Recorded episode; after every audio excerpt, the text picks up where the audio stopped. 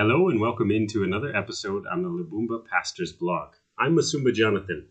Today's lesson is a rebroadcast from our series on the book of Proverbs. The title of it is The Lord of Hosts, and the text to begin is Proverbs chapter 30 from verse 29 to verse 31, which says, Three things are stately in their tread, four are stately in their stride the lion, which is mightiest among beasts, and does not turn back before any, the strutting rooster, the he goat, and a king whose army is with him. The things Agur observes in this list are all things that have no fear because they are totally self confident. They don't think anyone can defeat them. They have such great confidence because they believe themselves to be invincible the reality is, though, each of these things can be defeated and has been defeated. The rooster's owner may decide to boil it for his supper. The lion might meet a hunter who has a variety of ways to slay the beast, or it might meet another lion which is stronger than he is. Many kings have thought their armies were invincible until the tide of battle shows them otherwise, and they must beg for peace.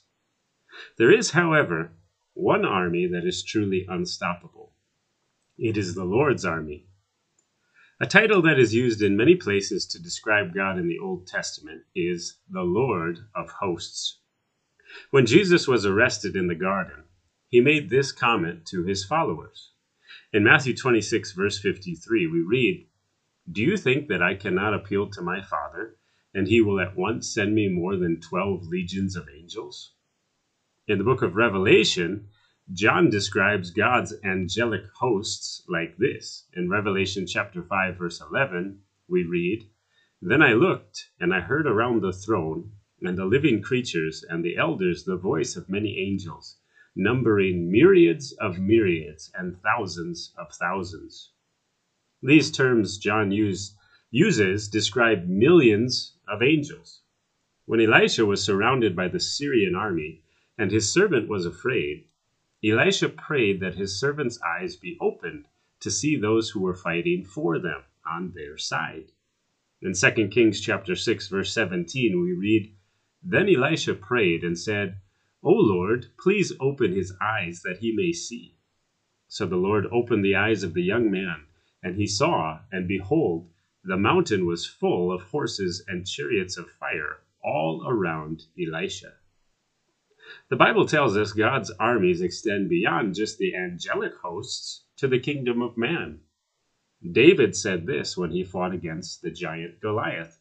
In 1 Samuel 17, verse 45, we read Then David said to the Philistine, You come to me with a sword and with a spear and with a javelin, but I come to you in the name of the Lord of hosts, the God of the armies of Israel, whom you have defied.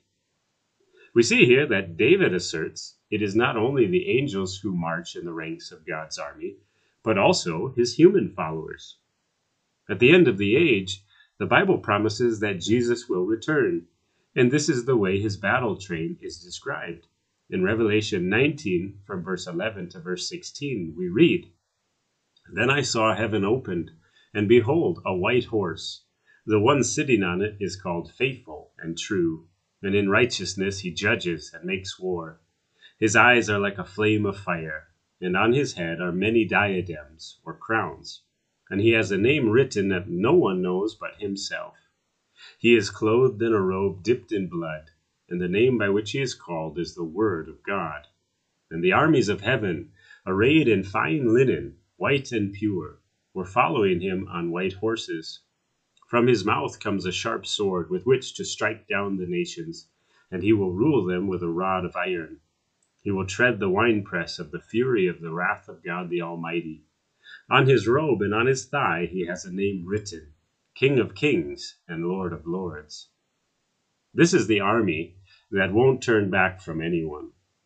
In the book of Jude, we see this predicted as well. In verse 14 and 15 of Jude, it says, it was also about these that Enoch, the seventh from Adam, prophesied, saying, Behold, the Lord comes with ten thousands of his holy ones to execute judgment on all, and to convict all the ungodly of all their deeds of ungodliness that they have committed in such an ungodly way, and of all the harsh things that ungodly sinners have spoken against him.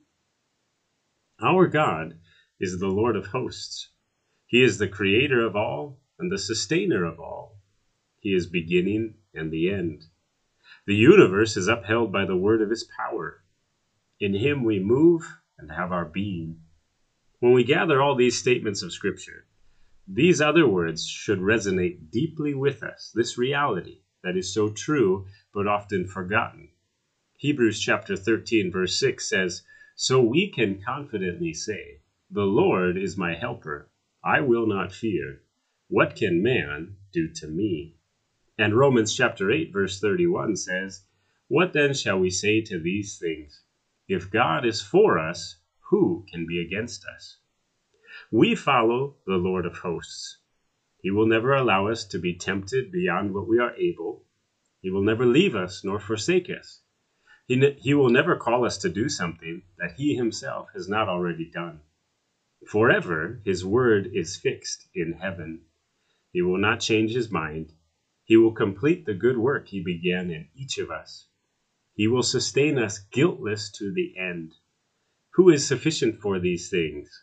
It is Jesus Christ, our Savior and our God. The Lord of hosts is his name. He is the one we should fear. Remember, in one place, he tells us that we are not to fear man, who only has power to kill the body, but rather we are to fear him who has authority and power after killing the body to throw both body and soul in hell. Jesus warns that we should fear him. Is God for you today? Do you know that he is on your side because you have received the free gift of eternal life through Jesus Christ our Lord? Has your former judge now become your advocate because you've been born again of his Spirit, and his Spirit testifies within you that you belong to God? God bless you all.